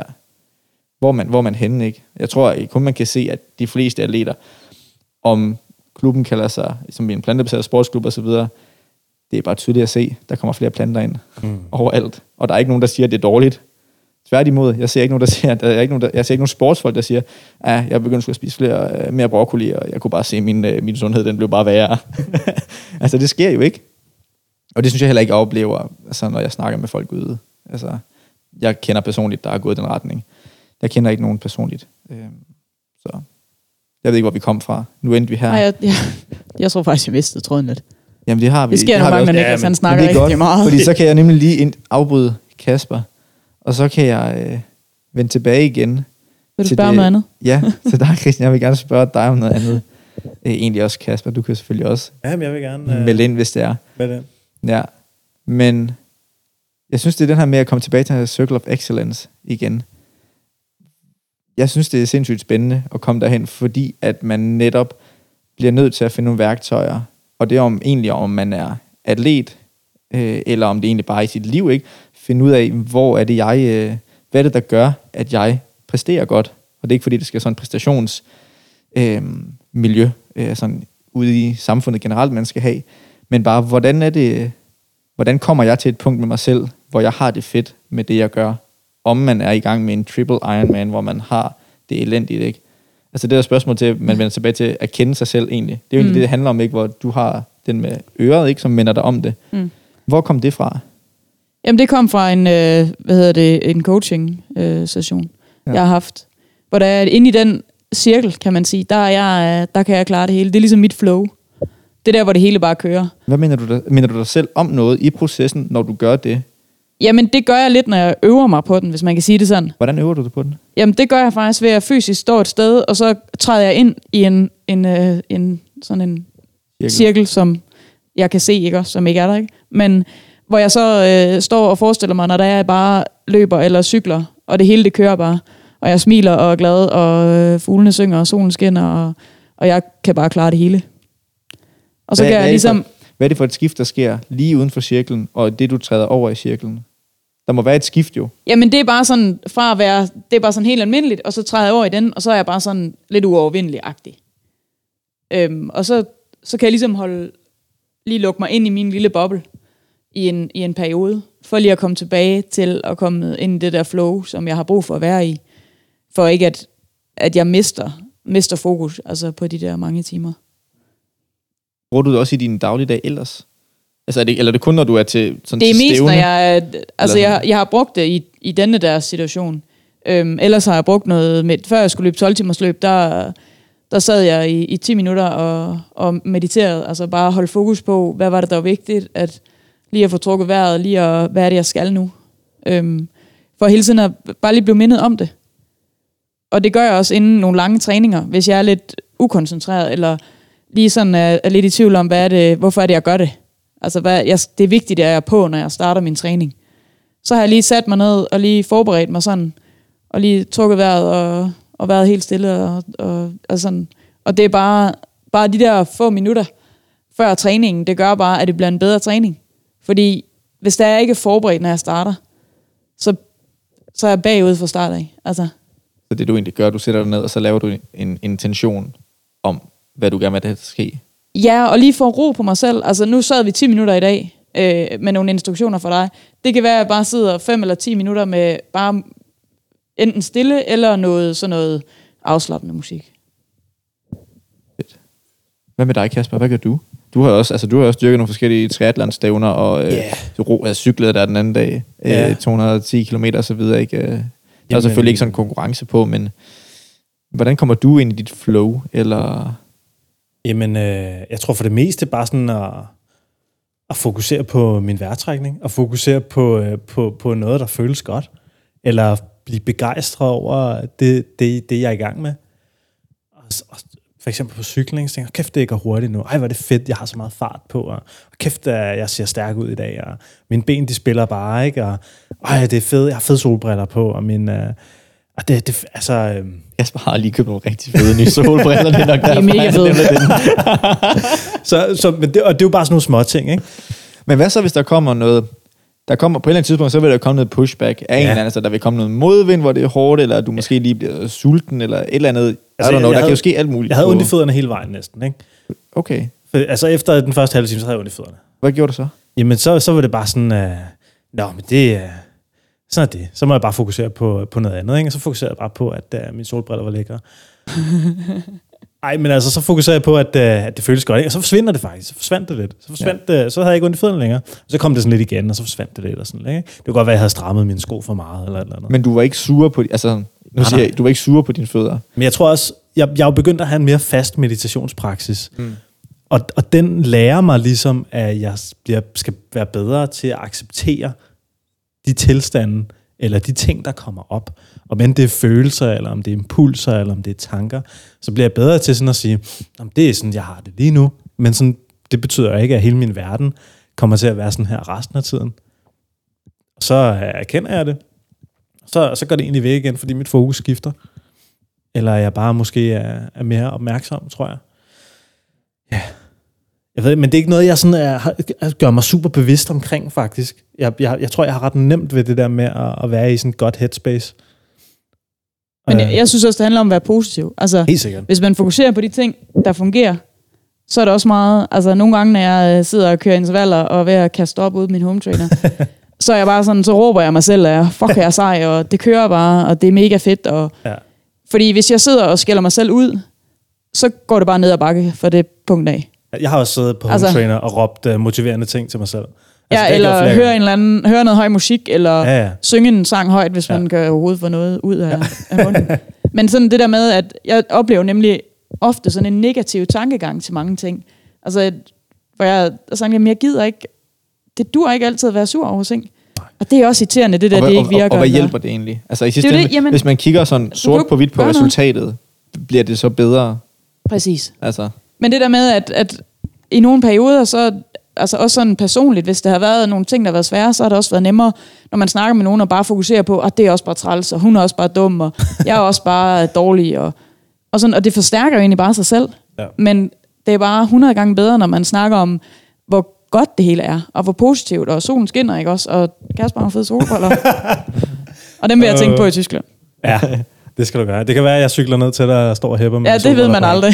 Det ved man sgu aldrig, nej. Nej, hvornår, det er det ikke hvornår er det nu det er? 28. juli, eller hvad? 26. til 28. 26. til 28. juli. Ja. Så kan man Kan bare man, komme kan, forbi i løbet kan man følge dage. med på Instagram eller på øh, Facebook? Ja, der eller er er, der hvad noget, hedder det, mit, mine hjælpere, de øh, lægger op øh, live-videoer og Ja. ja. opdaterer hele tiden, så meget de kan. Og det er sådan noget med, kan man skrive kommentarer, som de siger videre til dig? Det kan du. Fedt. Og når jeg begynder Og så at løbe, kommer der bare et svar tilbage. Kasper, han har fede solbriller. Hvordan går det, Christian? det er bare det, jeg Kasper, han siger. har fede solbriller. Øh, Kasper han har fede solbriller. det bliver sådan mit... Øh, Det bliver mantraet. ja, det siger jeg faktisk til dem. Prøv at gøre det. At hvis der er, at jeg har brug for, øh, så skal jeg bare sige, Kasper han har fede Kasper, solbriller. han har fede solbriller. Øh. Ej, hvor fedt. Og det kommer vi aldrig til at 26. glemme. Nej. Det er lige om lidt. Det er ja, lige det om er lidt. lige om lidt. Det er så pissefedt. Der sidder nok mange og lytter til det her, som måske ikke er sådan ultra atleter, eller som øh, måske ikke har sådan de helt vilde sportslige ambitioner, men som bare gerne vil holde sig i form og spise sundt. Jeg tror, der er meget sådan forvirring derude omkring, hvordan man sådan spiser bedst muligt, sådan så man får en god træning. Bare sådan en god fitnesstræning, hvis nu man styrketræner lidt en gang imellem nede i Fitness World eller et eller andet. Har I nogle gode tips til dem? Sådan, hvordan, øh, hvordan spiser man godt inden træning, og hvordan spiser man efter træning og sådan? Altså sådan lige... Øh, Hvis man bare sådan lidt mere lavpraktisk og ikke har de store ambitioner, men bare gerne vil have det godt. Jeg tænker, at det, der er vigtigt, det er, at man planlægger lidt. Så det er, hvis altså, man får spist sin morgenmad, og så er man formentlig på arbejde, og man får spist noget frokost, så man er klar til at træne. Altså det, det, jeg ofte ser, og nogle gange også selv gør af fejl, det er, at jeg ikke, altså sådan, det bliver lidt dårligt planlagt, og så øh, inden jeg skal træne, har jeg ikke spist, så spiser jeg lige tre sekunder før, og så bliver det noget bøvl. Altså, og det behøver jo ikke at være øh, noget vildt, øh, altså som vi har snakket om, at havregryn, det fungerer jo altid godt. øh, og bananer lige inden træning og efter træning. Det er jo også noget, det er meget nemt at fordøje, og det, det er ikke så, altså, de fleste kan jo godt spise det. Øhm, og så handler det egentlig bare om at, at tænke sig om, altså, hvad der er grønt og farverigt og, og frisk, det er, jo, det er jo godt for en. Altså, det, jeg tænker, så behøver det heller ikke at være mere avanceret. It simple. Og øh, sov. Mm. Sov om natten. altså, hvis, altså, hvis den letteste måde, man kan forringe sine resultater på, og øh, er, have det dårligere på, det er ikke at sove nok. Det er der, det er der magien sker. Altså, det er ikke man, at sove nok og ikke at spise nok. Ja, ja jamen, de to ting sammen, ikke? Ja. Ja. Virkelig. Og det ikke at drikke nok vand. Ja. Jeg styr på den der base der, så når du træner, så kan du absorbere det mest muligt. Ikke? Ja. Øhm, det tror jeg, det er der, at de fleste ville kunne få den hurtigste mærkbare forandring. Sov nok. Altså de folk, der siger, øh, du skal ikke være sådan de og os, men at, lidt som du sagde før, Christian, tidligere, at hvis man har ondt i hovedet og så videre, så er det nok også svært at hive sig op til nogle ting, fordi at det kræver så meget energi at holde sig oven vand, ikke? Hvis du begynder at sove bedre, så får du mere energi. Tror du så, at der er mere overskud og lyst til at faktisk tage ned og træne til en start? Det tror jeg. Altså, det er, selvfølgelig nogle gange skal man bare, så nogle gange skal man skubbe bilen i gang fra, fra, fra død, ikke? Altså skubbe en bil i gang, for man kan starte den, ikke? Men det er altså lettere, hvis der er lidt benzin på tanken, Mm. og at man har sovet, og at, øh, at de ting er lidt mere, der er lidt mere styr på det. Øh, og så vil jeg sige, øh, lidt som du også nævnte før, ikke? Altså sørg for, alt afhængig af hvad dit mål er, men så sørg for at få nok mad ind. Selvom du gerne vil tabe dig, lad være med at spise ingenting. Øh, lad være, hvis du gerne vil tage på, prøv at lade være med at spise alting, medmindre du ved, at du virkelig altså, kræver, at du skal spise noget. ikke. Øhm, men få nok energi ind, fordi at hvis, det, altså, hvis du gerne vil have en bedre træning og så videre, så kræver det, at du har energi. Mm. Ikke? Og det er både mentalt, søvn, ikke? men også rent fysisk, at der er noget brændstof i din krop at tage kulhydrater. Øh, jeg, jeg skal ikke sige, at, øh, at man ikke også kan ikke spise kulhydrater. Jeg, det ser bare ud til, at langt de fleste samfund her i verden øh, har levet af kulhydrater i øh, mange tusinder år, ikke? og det virker rigtig, rigtig godt som kroppens brændstofskilde. Mm. Mm. So don't be so worried uh, about those carbs. Virkelig. Og jeg vil sige, hvis, hvis man er hvis man er fokuseret på, at man gerne vil bygge muskler på, så synes jeg, at man skal have et større fokus på at få protein ind tre gange om dagen, hvis man er veganer. Få en, altså protein, gode proteinkilder ind tre gange om dagen, så der er hele tiden noget, noget cirkulation i systemet. Det synes jeg, der er en god tommelfingerregel også. Altså bønner, linser og sådan noget. Bønner og linser og sådan noget. Hvis man Kigger synes, det er sindssygt svært, så kan man købe en plantebaseret øh, proteinpulver også og få ind, ikke? hvis man har virkelig svært ved det. Mm. Øhm, det synes jeg også, der er fint nok. Altså, det er også med at holde det lidt simpelt nogle gange, hvis man synes, det er svært at få planlagt de her måltider nogle gange. En plantebaseret, øh, plante, hvad hvad hedder det, planteproteinpulver med et par bananer, det kan også godt være en måltid, altså en mellemmåltid på en eller anden måde, ikke? Alt afhængig af dine mål. Så, ja. Jeg havde en kammerat, øh, jeg gik på studie med. Han, øh, han ville gerne gain øh, vægt, men han ville også gerne gøre det mega sundt. Så han, øh, han var mega doven. så han, øh, han tog sådan nogle skeer med peanut butter, og så rullede han det i sådan en vegansk proteinpulver og spiste det. så, Wow. Oh. Ja. Det var da simpelt. Simpelt måske en anelse. Måske lige for simpelt. Måske i hvert fald, hvis han, hvis han har haft, du ved, øh, en håndfuld spinat, eller en skål spinat i den anden side, han sad og kørte ind øh, hver anden kugle der, så ville det godt være, at man kunne gå med Jeg tænker det. også, spis varieret. Ja, ja jeg Det spiser er også det der med at, at Ja, få ja. spist alle... Altså, det er fint Køre nok at spise havregryn øh, en gang imellem tre gange om dagen, ikke også? Men, men i længden, så skal man bare have noget andet også, ikke? Altså sådan, det, så går man heller ikke kold i det. Altså sådan, helt sikkert. så man øh, hele tiden bliver inspireret af at, at få alt. Især nu, når sol og sommer og sådan noget, ikke? Der er jo Mm. masser af frisk frugt og grønt, og det smager bare så meget bedre nu her. Og Når det er, at, at det er frisk. Altså. Også fordi det stimulerer appetitten lidt. Når man får noget forskelligt, så spiser man faktisk mere. Men hvis jeg spiser havregryn, hvis, hvis jeg spiser havregryn tre gange på en dag, så skal Ja. ja. jeg garantere dig for, at jeg spiser mindre, end hvis jeg spiste tre forskellige typer måltider. Ja, Mm. det, det tænker jeg også. Der er Også grænser så meget havregryn. man kan køre ned. Ja, det er begrænset. Eller er der? Vi, vi gik lige den anden aften og snakkede i går aftes, hvor, hvor fantastisk havregryn er. Ej, man kan spise dem, man kan spise dem rå, man kan spise med, med, ja, man kan spise lave kager, man kan lave putte dem i brød, du kan putte dem i sådan øh, bønne, frikadelle fra ting. Pizza bund. Pizza bund kunne man lave, man kan putte dem i smoothie også.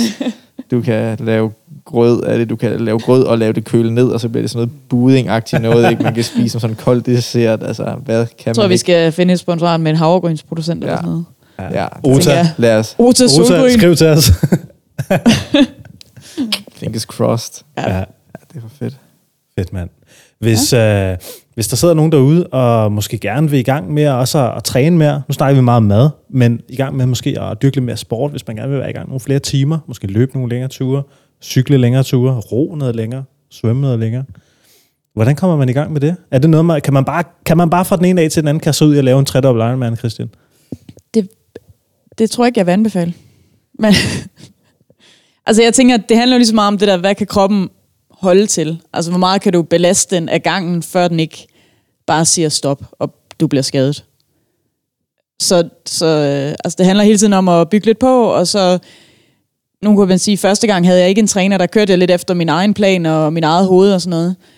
Det er nu meget godt lige nogen, til at have nogen til lige at rådføre sig lidt med, når mm. man er på vej ud i et projekt, der er sådan... Og det behøves nødvendigvis... Altså, jeg, har været, jeg er super glad for at have mine træner, også fordi, at de kan lave min træning, så den passer lige præcis mig. Men det er i hvert fald vigtigt, at man ikke bare selv altså, bare kører på og glemmer at snakke med andre og lytte efter og sådan noget. Fordi så kan det hurtigt gå galt. Altså, det, er, det er nok... Øh. Det er meget vigtigt lige at spørge en eller anden om råds. Ja, alt, altså, hvis man sidder derude, og man selv vil gå i gang, ikke? Altså, så øh, start et sted, hvor det ikke er for meget, og så kan du altid bygge på. Altså, det dummeste, man kan gøre, det er at få en skade ved at Mm. lave for meget for hurtigt. Altså, al træning, man kan absorbere, det bliver jo bare sådan et, et fundament, man har. Så hvis man ved, at man kan løbe 5 km tre gange om ugen ret let, jamen så er det jo godt at starte der, så kan man ligge lige så stille på, i stedet for at sige, "Men så skal jeg bare til at løbe en halvmarathon tre gange om ugen nu. Altså, det er jo ikke særlig smart, ikke? kroppen kan jo tilpasse sig så mange ting, hvis man giver den tid nok til at komme derhen. Så, så det er, jeg vil sige, der er mange, de har for travlt. De, øh, de vil for meget for hurtigt, Ja. og underkender, hvor meget de egentlig kan opnå over længere tid. Øh, og specifikt til roning vil jeg gerne give et godt råd, som jeg fik fra en rigtig dygtige roer, øhm, som hjalp mig, da jeg ligesom startede ud med noget tekniktips og sådan noget. Det er faktisk at tage fødderne ud af stropperne, placere dem ovenpå, så man ikke har dem i, altså sat fast. Fordi det tvinger dig til at bruge benene meget mere. De fleste, de gør det meget med overkroppen, det er derfor, man svinger sig tilbage. Og så øh, kan man se, at fødderne de bliver spændt imod stropperne, sådan ligesom stopper en, og så trækker det en ind igen. Men det gør bare egentlig, at man bruger overkroppen meget mere end benene. Og benene er jo de stærkeste muskler, ikke også mest holdbare, hvis man gerne vil rulle langt. Ikke? Så er det ikke særlig holdbart at bruge sin ryg. Hvis du vil sidde 24 timer, så er det ikke særlig rart. Det gør jeg lidt til en start jo. Det har jeg mærket sådan ret lang tid efter. Så hvis man tager fødderne ud af stropperne, ror på den måde, så får man en meget bedre fornemmelse af, helt intuitivt, hvordan man ror bedre, fordi man bliver tvunget til at generere kraft med benene, frem for overkroppen. Og alt den kraft, man også kraft, man lægger tilbage i de stropper der, når man svinger sig selv tilbage, alt det, du mærker i stropperne, det er noget, som ikke kommer ud i håndtaget. Mm. Så det er, en det er spildt energi. Det er en ekstra energi, du har produceret, som ikke nødvendigvis kommer ud, jo. Ikke? For den, den bremser du Det er der. meget godt råd. Ja. På en eller anden måde, ikke? Det, ja. Og det er også sindssygt hårdt for din hoftebøjer. Så, så hvis, altså, og det kan være lidt sjovt til en start, men hvis man lige har brugt det, hvis man gør det som opvarmning, eller sådan lidt altså, jævnligt, så kommer man hurtigt ind i det. Og jeg, nu roer jeg selv med fødderne i stropperne igen, fordi nu er jeg ligesom kommet ind i det. Men det er jo virkelig en start til at, ligesom at lære kroppen at ro ordentligt. Fordi at du ikke kan snyde. Hvis du snyder og begynder at trække med ryggen, så falder du af sædet. Det har jeg også gjort. så sidder man bag ved maskinen, så sidder du der ligesom øh, blinkende lygter, hvor de sidder og puster æg, og Sofie Grobbel bliver stået i ansigterne. Hov, hvad skete der? Altså, så man der, det gik så hurtigt, ikke? Fed sammenligning, vil jeg bare lige sige. Ja, sådan så jeg ud, da jeg sad der. Så det er nok mit tip i forhold til roning. Altså, også fordi det hjælper også en til at ro bedre. Ikke? Så det er også øh, essentielt, hvis man gerne vil lave noget i lang tid, så skal du også have mere styr på din teknik. Ja. Fordi at des mere, des dårligere du har, des dårligere teknik du har, des mere du gør den pågældende sport, jamen des mere skade kan du så påføre dig selv, ikke? Ja, jo mere der er ret på, når der er... Jo mere der er ret på, des mere træner du en dårlig teknik, Ja, og des præcis. tættere kommer du måske en potentiel øh, skade. Måske der kommer hurtigere. Det kan også godt svare sig at spørge nogen til råds. Altså, Ja. ligesom du spurgte ham der. Ja, præcis. Jeg har også spurgt øh, en svømmetræner. Kan du ikke lige... Altså, Ja. ja. Og det er jo bare nogle enkelte fifs, man skal bruge. Ja, Ligesom på cykling. Det er vigtigt, at man ikke øh, kører kadence 60, mm. fordi du ødelægger din knæ. Ikke også? Altså sådan, det er bare sådan nogle små ting, som gør, at det er bare en lille bit smule sjovere. Så man ikke mister modet, fordi der er, man gør en lille ting forkert. Det synes jeg også, der, jeg synes faktisk, det er en god idé, altså hvis man, det der med at spørge folk til råds, altså hvis der er noget, man gerne vil, på en eller anden måde, ikke? Mm, hvis man har råd, så er det jo fedt at prøve altså, at få en eller anden form for professionel hjælp, øh, måske bare en opstart, nogen kan opstart samtale, eller sådan, du ved, en session, det kan altså gøre, at man bliver sat i en rigtig god retning. Mm. Øh, eller bare skrive til en, altså uden at ligesom tænke, at man skal ind i et forløb og betale for det, men bare skrive, og så tænke, at man får et, forhåbentlig får et svar tilbage på en eller anden måde. Ikke? Øh, fordi det kan altså hjælpe en rigtig, rigtig meget. Og det er også sjovere, end at gå på Google kun. Ja. Egentlig, altså, fordi så man kan ja. jo egentlig, altså det, man kan egentlig google sig rigtig, rigtig meget, ikke? Det er næsten lidt sjovt, altså når man går rundt i en anden by, og man sådan skal finde ud af, hvor, en, en, hvor man skal hen, hvis man er i København for eksempel, og man ikke ved, hvor man skal hen, jamen, jeg, jeg har selvfølgelig en telefon i lommen, hvor jeg kan slå alt muligt op, men nogle gange så er det sgu meget sjovt at, at snakke ja, med folk. Altså, vi bliver, vi, det, er så, det er så let bare at suge sig ind i den der blok der i lommen, ikke? Man tror, der har lidt svar til en, ikke? Ja. Øh, og hvis man så spørger en, det er måske, hvis man er ude at rejse, ikke? Jamen, øh, hvis man leder efter et eller andet sted, så siger de måske også nogle gange, men prøv lige at tjekke det der på vejen, for mm. det er meget federe, ikke? Så det kan godt være, at man kan finde et træningsprogram på, øh, ved at google, ikke? Men hvis man tager fat i en, så kan man så måske få nogle andre fifs med på vejen, også og nogle andre ledetråde, der kan hjælpe en, ikke? Øhm, ja, jeg prøver så godt, jeg prøver så godt som muligt at svare tilbage på folk. Jeg, jeg vil gerne lægge hånd på hjertet. Jeg er ikke fucking god til det. jeg, er ikke, øh, jeg, er ikke, jeg er ikke skåret til at leve på en telefon eller på en computer. Jeg er sådan lidt øh, allergisk nogle gange over for det. Mm. Øh, men jeg prøver, så alle folk må selvfølgelig altid skrive øh, til mig. Øh, og skrive til Kristin også. Jeg skal nok svare. Ja, og Kristin hun er meget bedre til at svare end mig. Så. Ja, så hvis I gerne vil snakke med mig, så skriv til Kristin. Ja, så ringer jeg til Niklas. ja. Og så siger vi, Kasper han har fede solbriller. det er min nye hashtag. Ja. ja, men det må I gerne bruge. Så skal jeg nok uh, begynde at bruge det. Så laver vi uh, den fedeste Kaspers fede solbriller. Samling af ja. billeder der. Hvad det hedder, jeg kunne godt tænke mig, at vi lige, uh, lige så stille måske begynder at lykke ned. Vi har allerede snakket i snart en time. Faktisk lidt over en time. Mm. Hvad? Ja, øh, stærkt. Har I noget, I har lyst til sådan at, at lige fortælle folk, eller tilføje, inden vi lukker helt ned? Er der et eller andet, I, I synes, folk lige skal vide? Måske omkring jer, måske omkring den præstation, I står overfor? Øh, måske efterfølgende. Er der noget? Skal de følge jer? Er der nogen steder, de skal følge jer?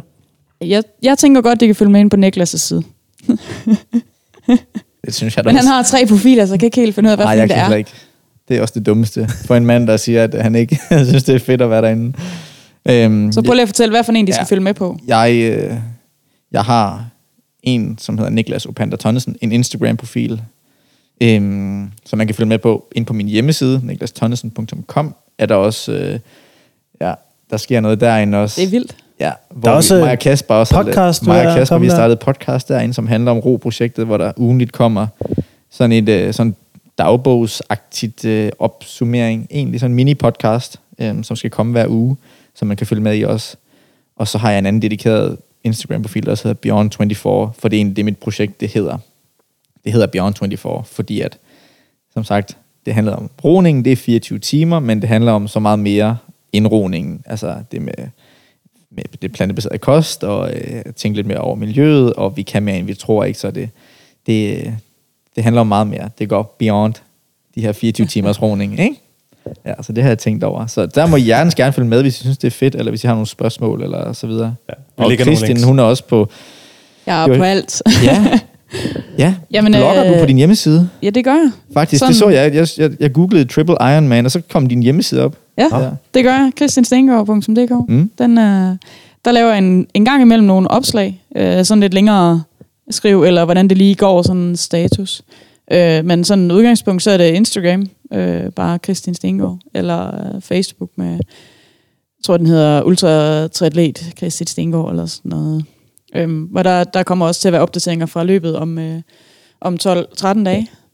Og, øh, og så, så tænker jeg, at jeg har, øh, jeg har fundet en, en organisation, som hedder MOT, som er noget norsk noget, hvor det er, at man det handler egentlig om at, at være god til at sige nej og sige ja til det, man gerne vil. Og huske at leve og huske at følge sin egne drømme.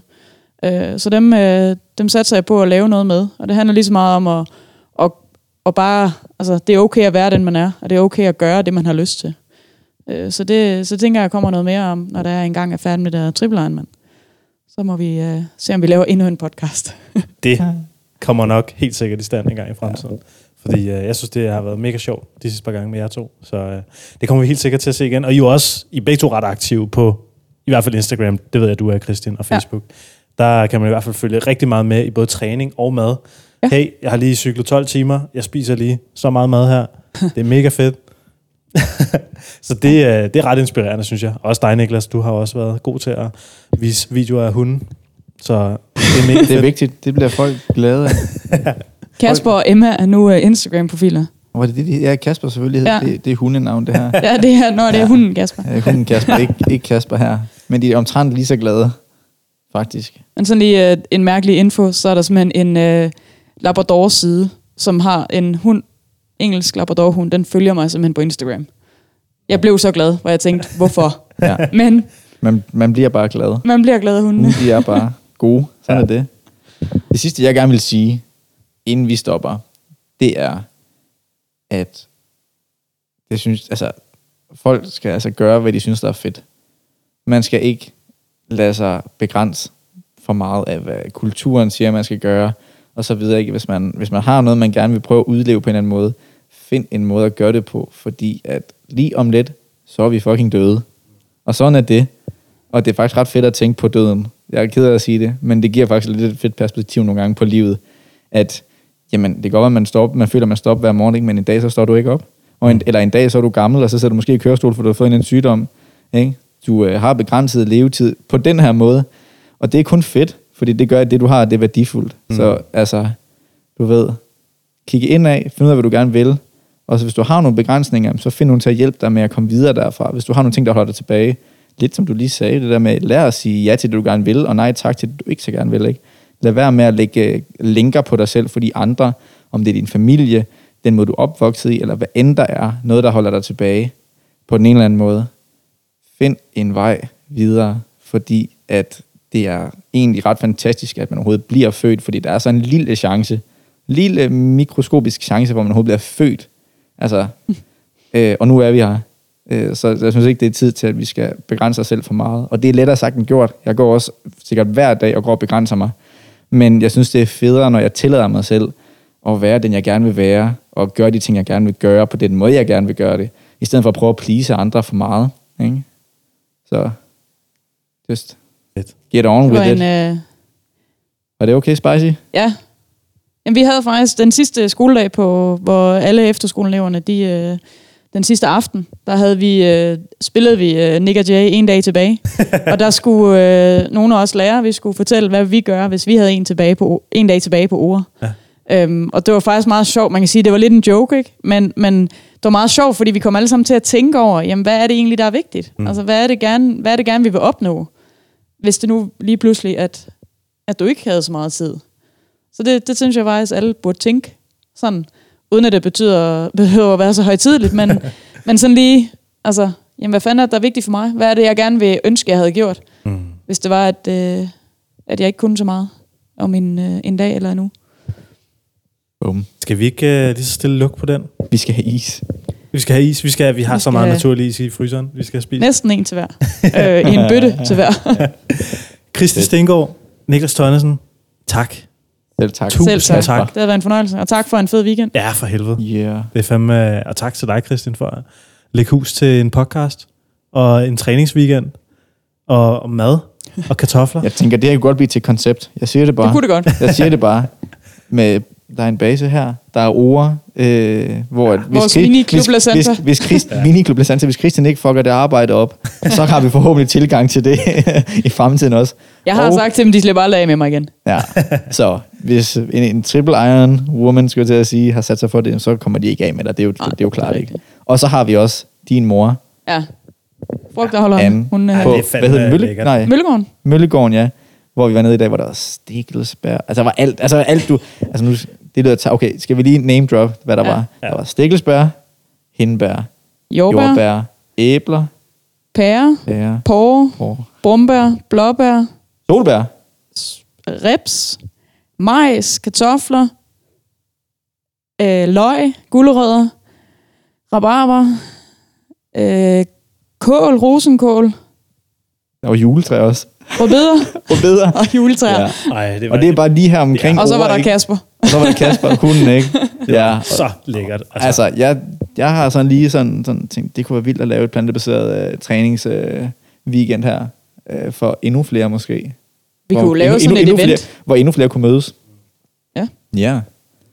Det er jo ikke en dum... Jeg, jeg synes jo... Altså, nu, nu stoppede vi ikke lige helt, ikke? Nej.